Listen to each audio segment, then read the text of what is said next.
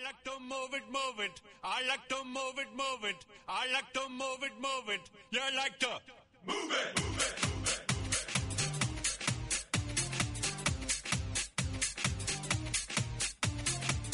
All girls all over the world. Original King Julian, Bonnie Casement. 핫하고 도발적인 그녀 이야기. 신현주의 핫도그.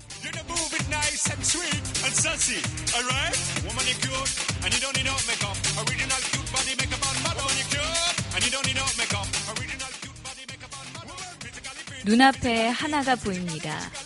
그 하나를 가지려고 온갖 욕심을 부립니다. 눈앞에 보이는 것만 가지고 싶어서 누구도 배려하지 않게 되죠. 그런데 그 하나는 10개 중에 하나였고 눈앞에 보였던 건 빙산의 일각이었습니다. 이렇듯 욕심은 어리석은 생각을 낳고 어리석은 생각은 결국 화를 불러오게 됩니다. 욕심은 이렇게 무서운 것 같아요. 욕심의 반대는 욕심이 없는 게 아니라 내 자신에 대한 만족 아닐까요? 핫하고 도발적인 그녀 이야기, 김범수가 부르는 욕심쟁이로 시작해보겠습니다.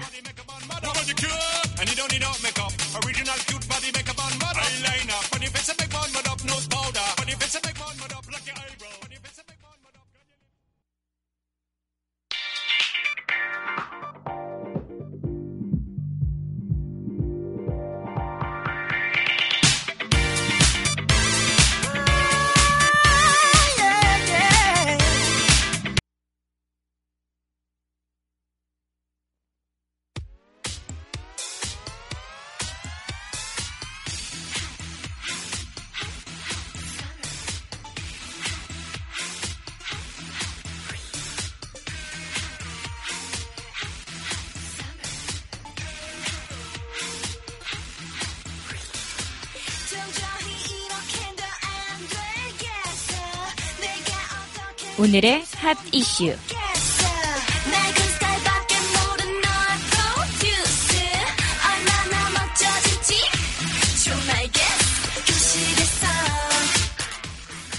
일본 정부가 유엔에서 사실상 강제 연행을 부정했습니다. 일본군 위안부 강제 연행이 정부가 확인한 자료에서 파악되지 않는다고 언급을 한 건데요. 스위스 제네바에서 유엔 여성차별철폐위원회의 일본에 대한 심사가 시작됐습니다. 일본 정부 대표로 출석한 스기야마 신스케 외무성 심의관은 일본군 위안부 문제에 관해서 정부가 발견한 자료에는 군이나 관원에 의한 강제 연행을 확인할 것은 없었다고 주장했습니다. 이는 제1차 아베 내각 때인 2007년 3월과 2차 아베 내각 때인 2013년 10월 일본 정부가 각이 결정한 답변서에 담긴 설명과 계속해서 비슷한 내용입니다. 스기야마 심의관은 위안부가 강제 연행됐다는 견해가 널리 퍼진 건 제주도에서 강제 연행했다는 일본인 요시다 세이지의 허위 증언 때문이라고 주장하기도 했는데요. 네, 또 앞서 요시다의 발언을 보도한 아사히 신문이 2014년 오류를 인정했다고 설명하기도 했습니다. 역사연구회를 비롯한 일본의 16개 역사교육 관련 단체는 지난해 5월 성명에서 강제 연행된 위안부의 존재는 그간 많은 사료와 연구에 의해서 실증됐다고 밝힌 바 있었죠. 네, 여러분 우리 함께 두 손 꼭 붙잡고 영화 귀향 보러 가서 우리가 계속해서 장기적으로 이렇게 위안부 할머니들의 힘이 되드려야 되지 않을까 싶습니다.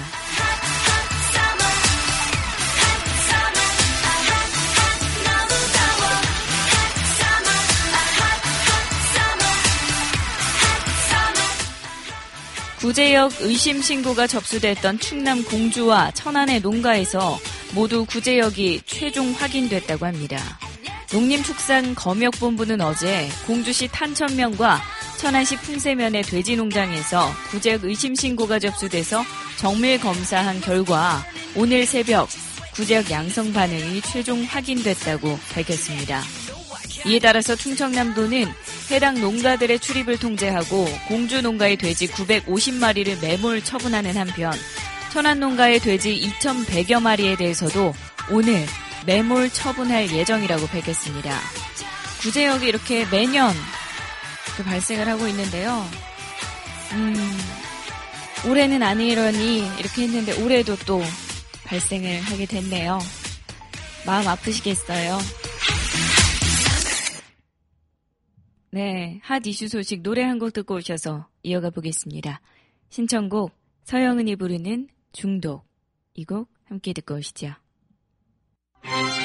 날 어쩌니 어떡하니 너는 기어이 날 떠나고 나의 질긴 목숨.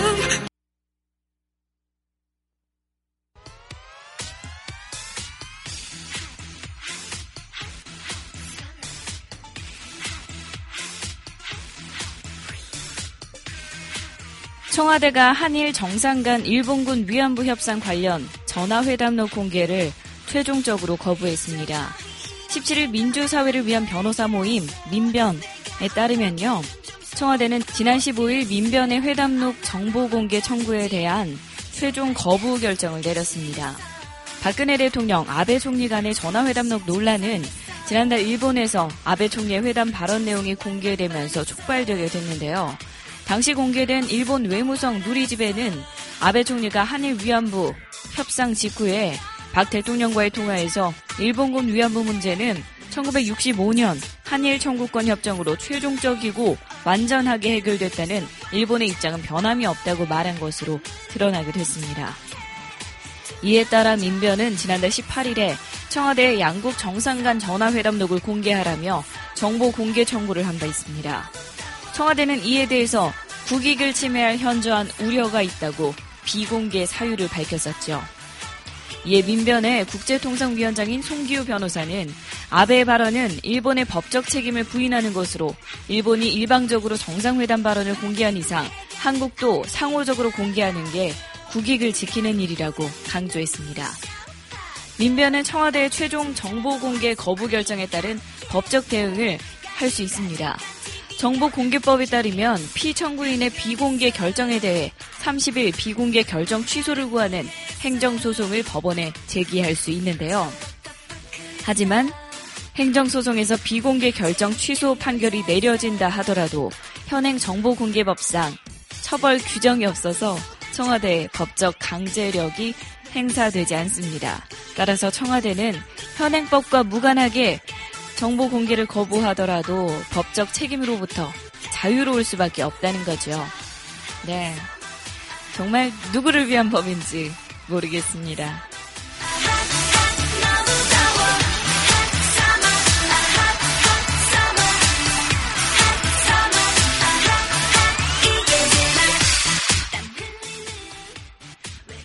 KBS 추적 60분은 어제 17일 밤에 죽음의 그라운드 윤기원, 그는 왜 죽었나?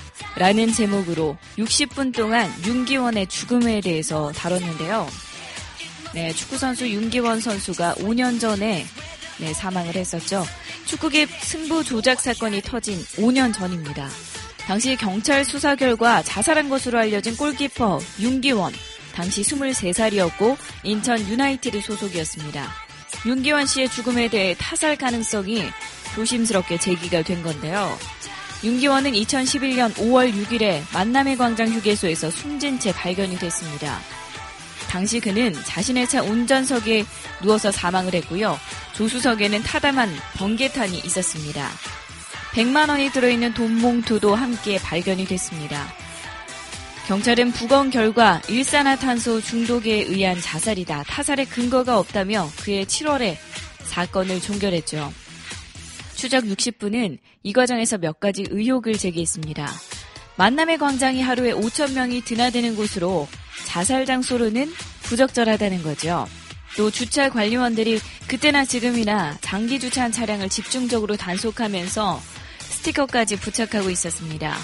물론 윤기원 차량에는 아무런 스티커가 없었죠. 경찰 조사에 따르면 윤기원의 차량은 4일 밤 늦게 만남의 광장으로 들어왔고요. 32시간 만에, 32시간 만에 윤기원의 주검이 발견됐습니다. 32시간 동안 주차관리원이 자살한 윤기원과 그의 차량을 발견하지 못했을 가능성이 무척이나 희박하다고 추적 60분은 판단했습니다. 또 차량 조수석에는 번개탄에 의해서 그을리거나 차량 내부가 녹은 흔적이 없었습니다.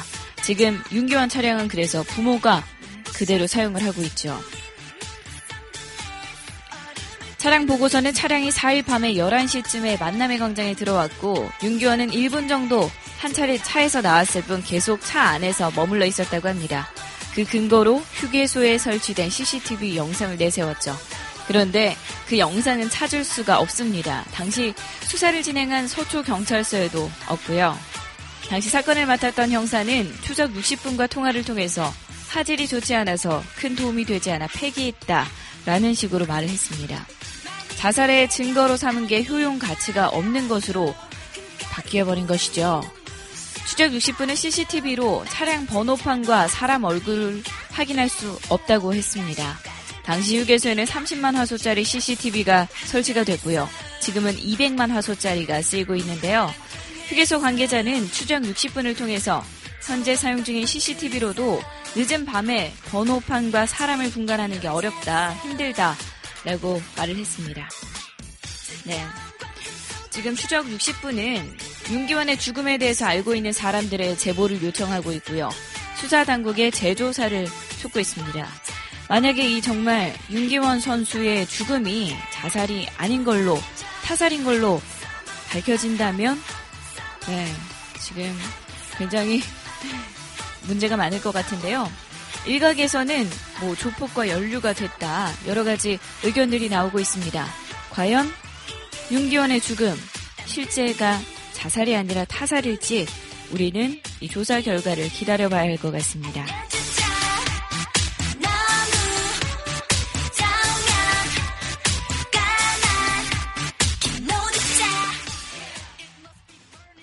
핫 이슈 소식 여기까지 전해드리고요. 매드클라운과 브라더스가 부르는 만화처럼 이 곡 들려드리겠습니다.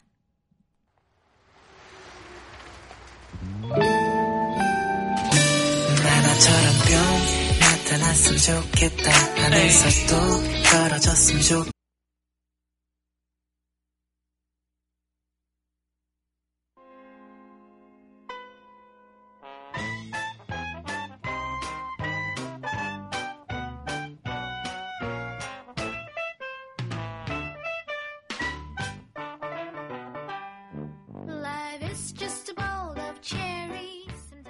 신하나가 전해드리는 해외 토픽.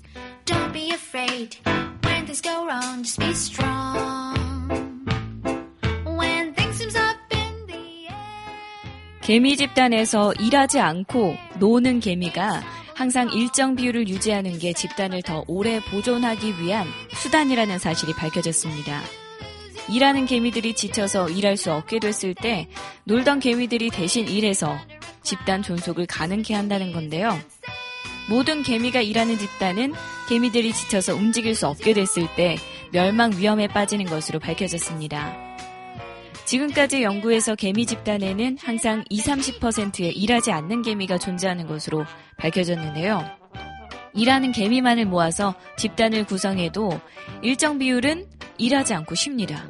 그러니까 70-80%의 일하는 개미만을 모아서 따로 이렇게 집단을 구성해도 그 중에서 20-30%는 다시 노는 개미가 된다는 거죠. 반대로 일하지 않는 개미만을 모아서 집단을 구성하면요. 20-30%를 제외한 나머지 개미들이 일하기 시작한다는 사실이 확인됐으나 이유는 알 수 없습니다. 자연계에서는 일하는 개미가 동시에 일할 수 없게 되면 알을 돌볼 수 없게 돼서 해당 집단이 멸망합니다.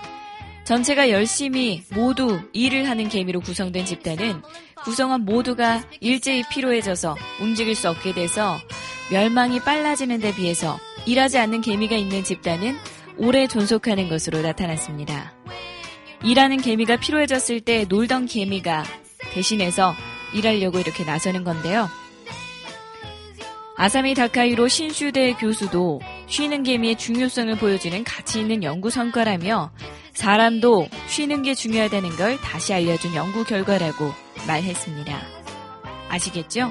계속해서 일만 한다고 해서 능률이 오르는 건 아닙니다. 이뿐 아니라 여러 가지 연구가 쉴 땐 쉬는 게 가장 장기적으로 봤을 때 좋은 업무 효과를 낼 수 있다는 걸 증명해 왔었죠. 네, 제가 말이 길었습니다. 그만큼 쉬고 싶다고요?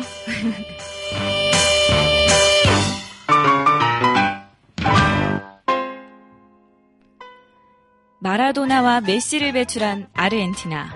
축구 강국이지만 종종 축구장 내 폭력으로도 홍역을 치르고 있죠.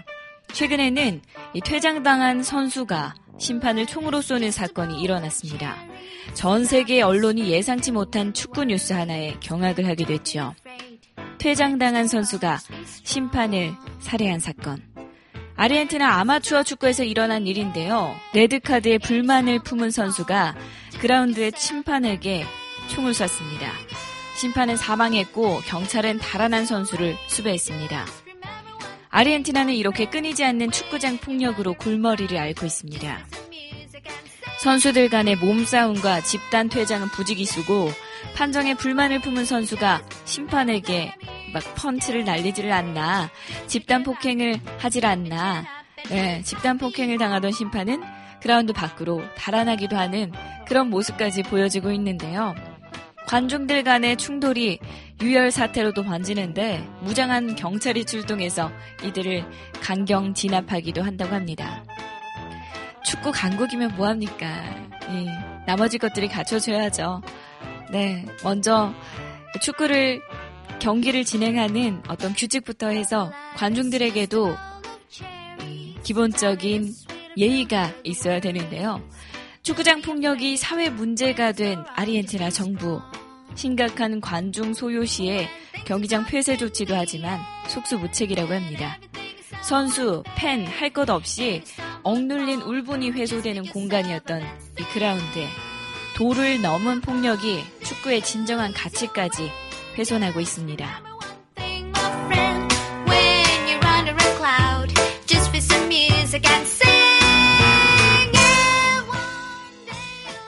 노래 한 곡 듣고 오셔서 해외 토픽 소식 이어가 볼까요? 마크 론슨이 부릅니다. 업타운 펑크.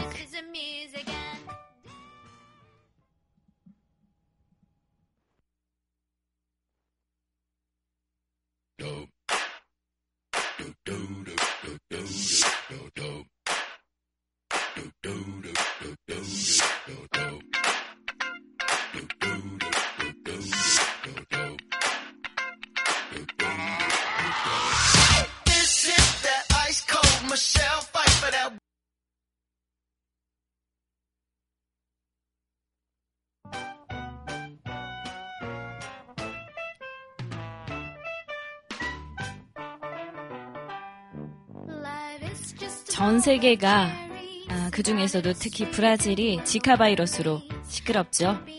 브라질 소두증 신생아가 500명이 넘어서 국가적인 문제가 된 가운데 브라질 가톨릭계가 소두증 태아에게 제한적으로 낙태를 허용해야 한다는 주장을 강력하게 비판하면서 현재 갑론을박이 일어나고 있습니다.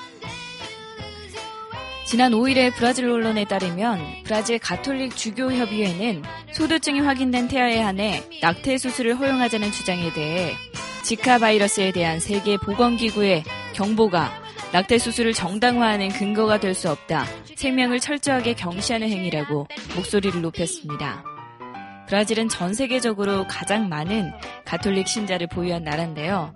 낙태와 동성애 같은 것들을 엄격하게 다루고 거부하고 하는 만큼 가톨릭계가 사회 문제에서 상당한 영향력을 행사하고 있습니다.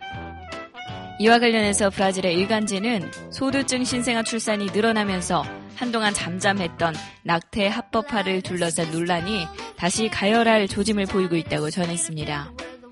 이 중에서 소두증과 지카 바이러스와의 연관성이 밝혀진 사례는 41명 정도라고 합니다.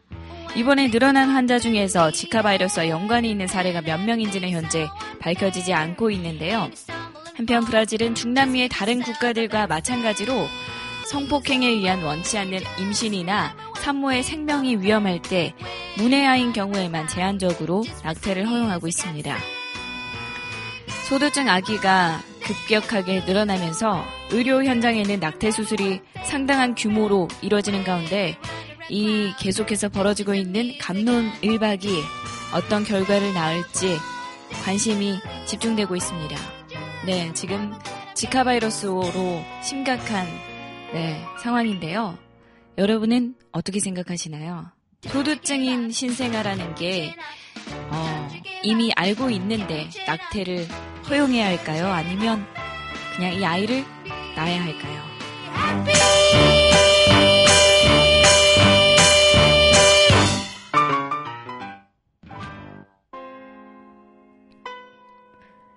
미국 민주당 네바다주 코커스, 즉 당원대회가 사흘 앞으로 다가온 가운데 힐러리 클린턴 전 국무장관과 버니 샌더스 상원의원이 초접전 양상을 보이는 것으로 파악이 됐습니다. CNN 방송과 ORC가 공동으로 지난 10일부터 15일까지 조사한 결과에 따르면 클린턴 전 장관은 지지율 48%로 47%를 얻은 샌더스 의원을 간발의 차로 앞섰습니다. 지난해 10월에 두 사람의 지지율이 각각 50%, 34%였던 점을 감안하면 샌더스 의원이 그동안 클린턴 전 장관을 따라잡는 데 성공한 것으로 평가됩니다. 한편 공화당에서는 부동산 재벌, 도널드 트럼프가 네바다에서 확고한 아성을 구축하고 있습니다. 트럼프의 지지율은 무려 45%로 19%를 기록한 2위 마르코 루비오 상원의원에 비해 26%포인트 앞서고 있다고 합니다. 네, 이렇게 클린턴 전 국무장관이 계속해서 대선 때마다 이렇게 예기치 못한 상대방을 만나서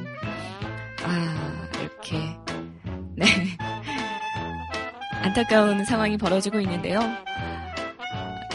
한 유명한 온라인 커뮤니티에서는 농담 삼아서 미국판 이회창 후보다 라는 말까지 나오고 있습니다. 어찌됐든 네바다주에서는 결과가 어떻게 나올까요?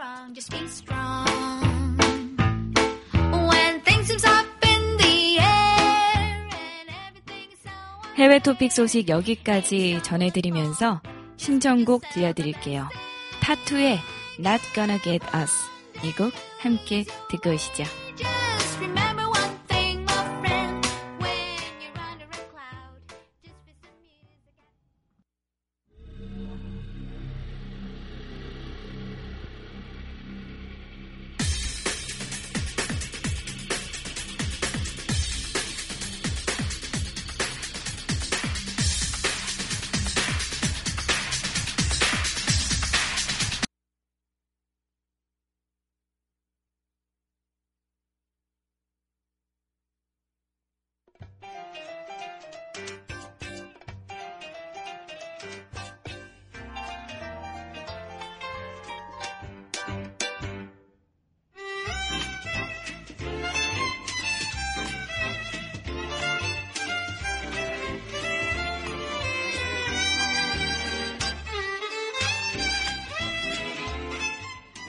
핫도그 뮤직.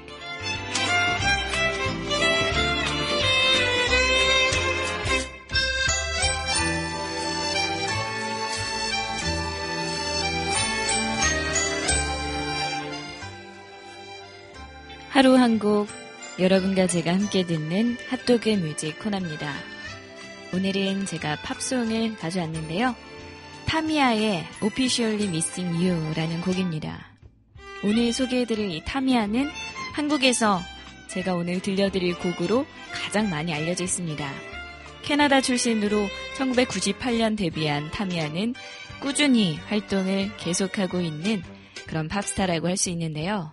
무언가 활동에 지장이 있을 만한 어떤 스캔들 같은 것에 휘말리지 않고 꾸준한 가수 생활을 하고 있죠. 꾸준하게 활약은 하고 있지만 가수로 받을 수 있는 어떤 큰 상이나 이런 것들과는 인연이 없어서 아쉽습니다. 하지만 그녀의 목소리는 아주 편안하게 감상할 수 있는 목소리로 듣는 이들이 기분 좋게 R&B 음악을 감상할 수 있게 합니다. 그럼 저와 함께 타미야가 부르는 Officially Missing You, 이 곡 함께 듣고 오실까요?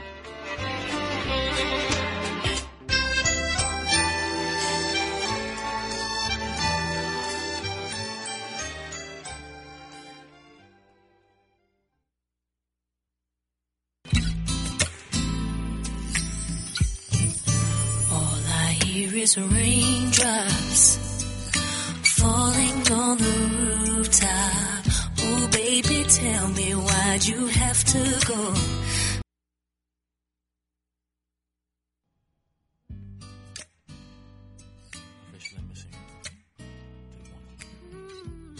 타미야가 부르는 Officially Missing You, 이 곡 함께 듣고 오셨습니다.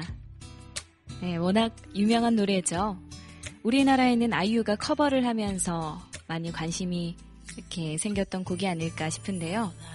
2011년에 긱스와 소유의 콜라보레이션을 통해서 더욱 이 노래에 대한 관심이 커진 그런 케이스 같습니다.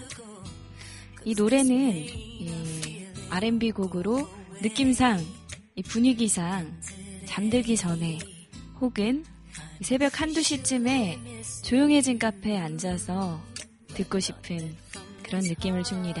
요즘 뭐 24시간 하는 카페 많으니까요.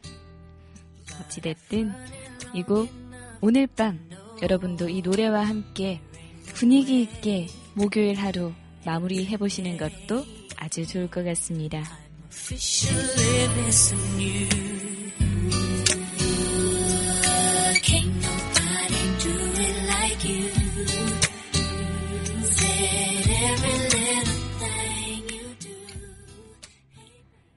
욕심은 계속해서 욕심을 낳는다고 하죠. 욕심 자체를 나쁘다고 판단할 순 없지만 그럼에도 좋지 않은 건 사실입니다. 욕심의 반대는 무소유가 아니라 내 자신에 대한, 내 스스로에 대한 만족입니다. 스스로를 사랑하는 오늘 하루 되셨으면 좋겠습니다. 사랑하는 신현주, 저 역시 내일 여러분 만나길 고대하고 있습니다. 내일 다시 만나요. 꼭이요. So that I could get through to you somehow. But I guess it's safe to say.